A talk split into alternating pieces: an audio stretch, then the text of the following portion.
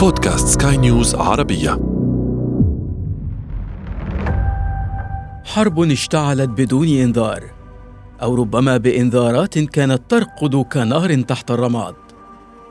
حرب تداخلت فيها عوامل السياسة واختلاف الأعراق في بلد يحفل بعشرات العرقيات المختلفة. ما الذي حدث في إثيوبيا؟ ولماذا يتقاتل التيغراي والأورومو؟ ولماذا وقف الأمهر مع الأورومو ضد التيغراي؟ أهلا بكم أنا عمرو جميل وأنتم تستمعون إلى بودكاست بداية الحكاية بداية الحكاية Emperor Haile Selassie of Ethiopia, the King of Kings and the Lion of Judah, begins a series of state visits unaware of a plotted home to overthrow his rule. في عام 1974 كانت إثيوبيا تمر بواحدة من أكبر التغيرات في تاريخها الحديث. أنهى انقلاب عسكري حكم الإمبراطور هيلا سلاسي الذي كان يحكم البلاد منذ عام 1930. تسيد المشهد مجموعة من الضباط الشباب الذين حكموا إثيوبيا في مجلس جماعي سرعان ما سيطر عليه ضابط يدعى مينغستو هيلا مريم في عام 1977 ليدشن حقبة ستمتد حتى عام 1991 የኔ መሞት የኢትዮጵያን አብዮት አይቀለብስም።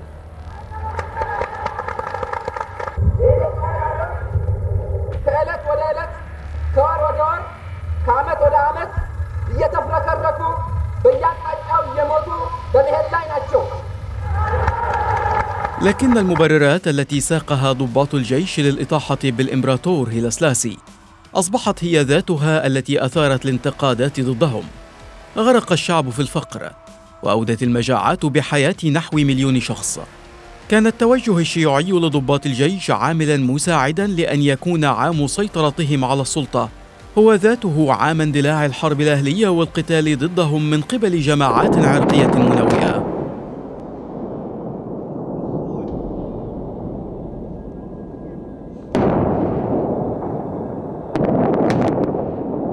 استمرت الحرب الأهلية حتى عام 1991 حين نجح ما يسمى بالجبهة الديمقراطية الثورية الشعبية الإثيوبية في الإطاحة بالحكم العسكري.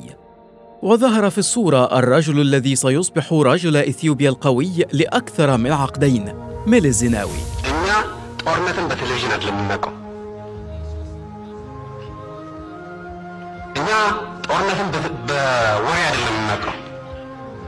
كان زيناوي ينتمي لعرقية التجراي عرقية تسكن في الإقليم الذي يحمل نفس الاسم ويقع في شمال إثيوبيا ويمثل إحدى الشعوب السبعين المكونة للشعب الإثيوبي. ومع أن التجراي ليسوا هم العرقية الأولى من حيث العدد فلا يشكلون سوى ستة بالمئة من تعداد إثيوبيا لكنهم أحد أكبر خمس عرقيات في البلاد كما كانوا هم رأس الحربة في القتال ضد الحكم العسكري الحاكم في إثيوبيا. وبنهاية الحكم العسكري ذاك دشن عهد جديد. أصبح فيه التجراي قوة فاعلة في السلطة السياسية والعسكرية في إثيوبيا.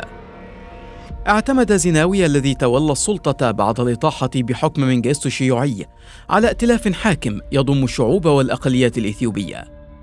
عمل على تحسين الوضع الاقتصادي في إثيوبيا وقال إن حلمه أن يحصل كل مواطن إثيوبي على ثلاث وجبات يوميا. This is the saddest time in my life. I have seen many desperate times, but none of them is as desperate as this one. Because the people that I am fighting for are dying because of lack of food. They are hardworking, but because of lack of scientific agricultural practices, these people are dying. ولكن فعليا كانت تيغراي هم القوة المسيطرة على المشهد. ساعد بقاء ميلزناوي على رأس السلطة منذ عام 1991 وحتى وفاته في عام 2012 أن يصبح التيغراي قوة نافذة أكبر حتى من العرقيات الأكثر عددا كالأورومو والأمهرة. لكن بقاء الحال من المحال مثلت وفاة زيناوي المفاجئة في عام 2012 بمرض غامض أصيب به أثناء سفره للخارج انقلابا في الأدوار في الداخل الإثيوبي. بدأ التيغراي في فقدان نفوذهم وارتفعت أصوات الشعوب الأخرى مطالبة بتمثيل أكبر ونفوذ أقوى وموارد أكثر. كان على رأس المطالبين بالتغيير العرقية الأكبر عددا الأورومو الذين لطالما عانوا من الإقصاء والفقر. والذين دفعهم موت زيناوي للجهر باعتراضاتهم. في فترة توتر ستسود إثيوبيا بدءا من تاريخ وفاة زيناوي في 2012 وحتى عام 2015 في 2012 تم اختيار سياسي شغل منصب وزير الخارجية يدعى هايلي مريم ديسالين ليكون رئيسا للوزراء. كان الملمح الأساسي في اختياره هو أنه لا ينتمي إلى عرقية التجراي الأكثر نفوذا. أو الأورومو الأكثر عددا. لكن ديسالين لم ينجح في رأب الصدع بين القوميات المختلفة. صعد الأورومو من ضغوطهم. خرجوا في مظاهرات ضد الحكومة التي يقودها ديسالين. وزاد من الضغوط انضمام عرقية الأمهرة ثاني أكبر العرقيات الإثيوبية عدداً إلى تلك المظاهرات. كان الأمهرة قد تعرضوا هم أيضاً للإقصاء منذ سقوط جنرال الشيوعي منجستو في عام 91 وكان انضمام الأمهرة يعني مزيداً من الضغط على قيادات التجراي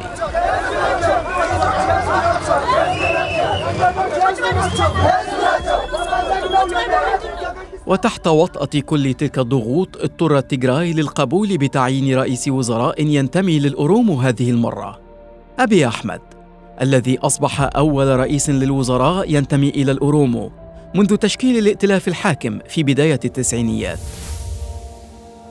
وبدعم من أكبر عرقين في إثيوبيا الأورومو والأمهرة بدأ أبي أحمد في إجراء تغييرات واسعة. كان معظمها على حساب التجراي. أخرج أحمد المعارضين السياسيين الذين كان معظمهم ضد التجراي من السجون وزج بدلا منهم بالمسؤولين الذين ينتمي غالبيتهم إلى التجراي مستغلا في ذلك حالة الغضب الشعبي من الفقر والفساد. أجرى تغييرات واسعة على هيكل الجيش وكان معظم من أطيح بهم من قادة التجراي. وكانت تلك التغييرات سببا رئيسا لانسحاب الجبهة الشعبية لتحرير تجراي من الائتلاف الحاكم واختيارها أن تبقى في المعارضة على أمل العودة من جديد إلى الحكم عند إجراء الانتخابات. لكن امل تجراي بالعودة للسلطة تلقت ضربة موجعة أخرى من أبي أحمد. الذي قرر تأجيل الانتخابات التي كان يفترض إجراؤها في أغسطس 2020 قبل شهر واحد فقط من نهاية فترة ولايته كرئيس للوزراء ليؤجلها أحمد أجل أجل غير مسمى. تعلل في ذلك بأن تفشي فيروس كورونا يحول دون إجراء الانتخابات. لكن التجراي اعتبروا أن ذلك مراوغة للبقاء على رأس السلطة وتحايلا من أحمد للاستمرار في إقصائهم. ولم يصمت التجراي على ذلك مضوا في تنظيم الانتخابات في إقليمهم رغما عن قرار الحكومة الفيدرالية اعتبروا ومعهم أقليات معارضة أخرى أن أحمد لم يعد زعيما شرعيا وأن فترة رئاسته للحكومة انتهت بالفعل. كان ذلك بداية المواجهة المباشرة بين الجانبين.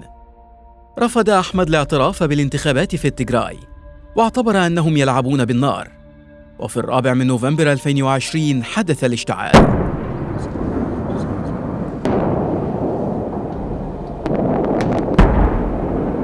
اتهم أحمد قادة التجراي بالهجوم على مراكز للجيش الإثيوبي والسيطرة على أسلحة وعتاد فيدرالي. رد تيغراي بأن القوات الحكومية استهدفت قوات تابعة لهم بدون دافع لذلك. استندت تيغراي في حربهم إلى أن إقليمهم الذي يقع مجاورا لدولة إريتريا التي خاضت معها إثيوبيا حروبا على مدار عقود تحظى بتأمين جيد وعتاد فيدرالي وضعته الحكومة الإثيوبية للتصدي لأي توغل محتمل من إريتريا. اندلعت حرب قتلت آلافا وشردت عشرات الآلاف وستظل مؤشرا على نيران خلافات جسيمة لم تنجح عقود في إخمادها بين الشعوب الإثيوبية المختلفة